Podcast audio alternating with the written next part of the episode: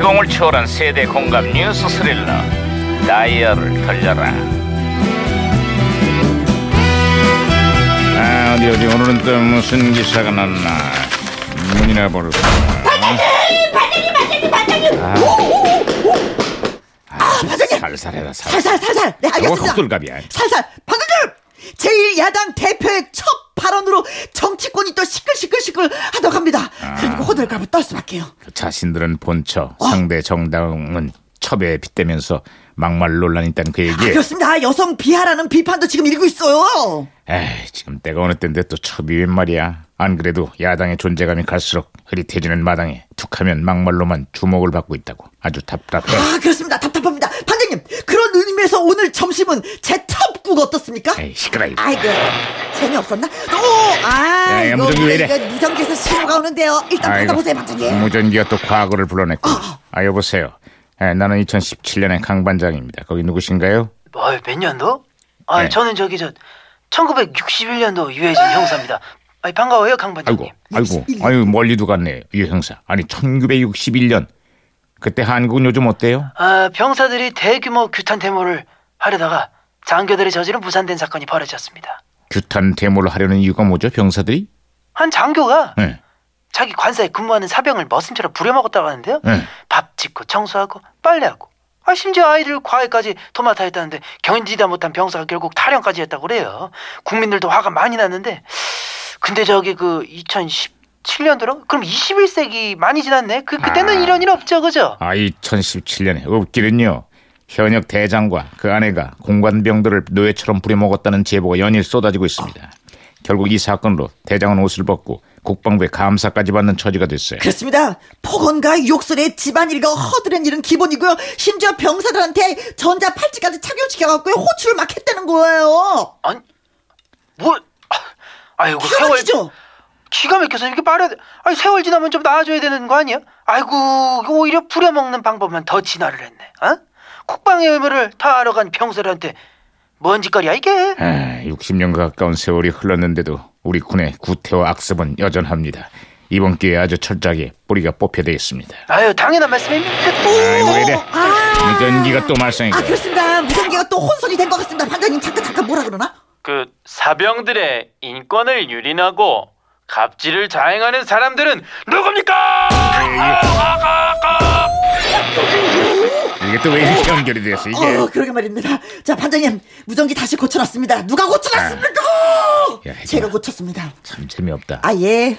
유 형사 또 다른 소식 없어요? 전국이 온통 노란 물결로 뒤덮였습니다. 아니 노란 물결로 뒤덮이다니 그게 무슨 얘기죠? 가수 한명숙이 부른 노란 샤스의 사나이라는 노래가 아유 요즘 난리에 난리. 아 그 시절에 그 노래 인기가 대단했었죠. 남자들 사이에 노란 샤스 이게 불티나게 팔려나가고 어허. 대통령도 팬이라고 하고 어허. 심지어 외국의 가수가 이 노래를 번안해서 동남아에서 대히트를 쳤대요. 네 그야말로 한류의 원조였네.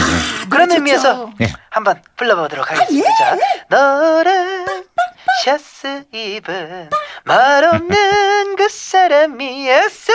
어쩐지 어? 날은 좋아. 좋아, 좋아. 자, 어쩐지 자, 자. 맘에 자 들어. 알았으니까 자자 둘 다 그만해요. 아, 열었던 마음 처음 예. 좋아, 좋아. 느껴본 심장. 그 다음은 자 들어가고. 어, 아, 그만하라고. 아이고, 야. 자, 아이.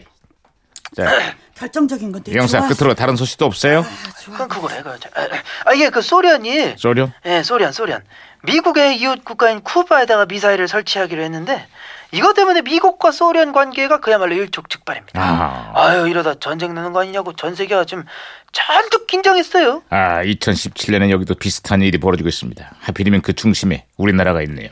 미국이 한국의 사드를 배치하는 문제로 미중 관계가 최악으로 치닫고 있어요. 얘기를 가만히 듣다 보니까는 저 60년씩이나 지났는데도 세상이 여전하구만. 따질 게 없어요. 에휴, 그러기나 말입니다. 언젠간 뭐 나아질 날이 오겠죠. 에휴. 노란 샤스 입은 네, 영화 국제시장에 나왔던 버전으로 들어보겠습니다. 김슬기 장미여관. 노란 샤스의 사나이. 어쩐지 나는 좋아 어쩐지 마음에 들어 오빠야 나온나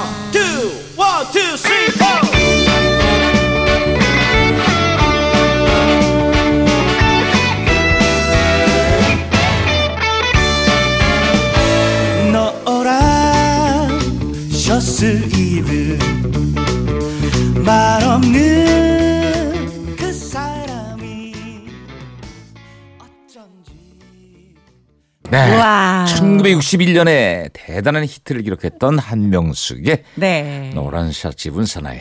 야, 그 당시의 그 멜로디 치고는 굉장히 이게 빠른 템포거든요. 발랄했어요. 음, 어, 굉장히 아주 즐거웠어요. 많은 사람들이 참, 음. 어 이게 동남아에서 또 히트했다는 건 처음 네. 알았네요. 그러니까 저도 처음 알았어요. 네. 네.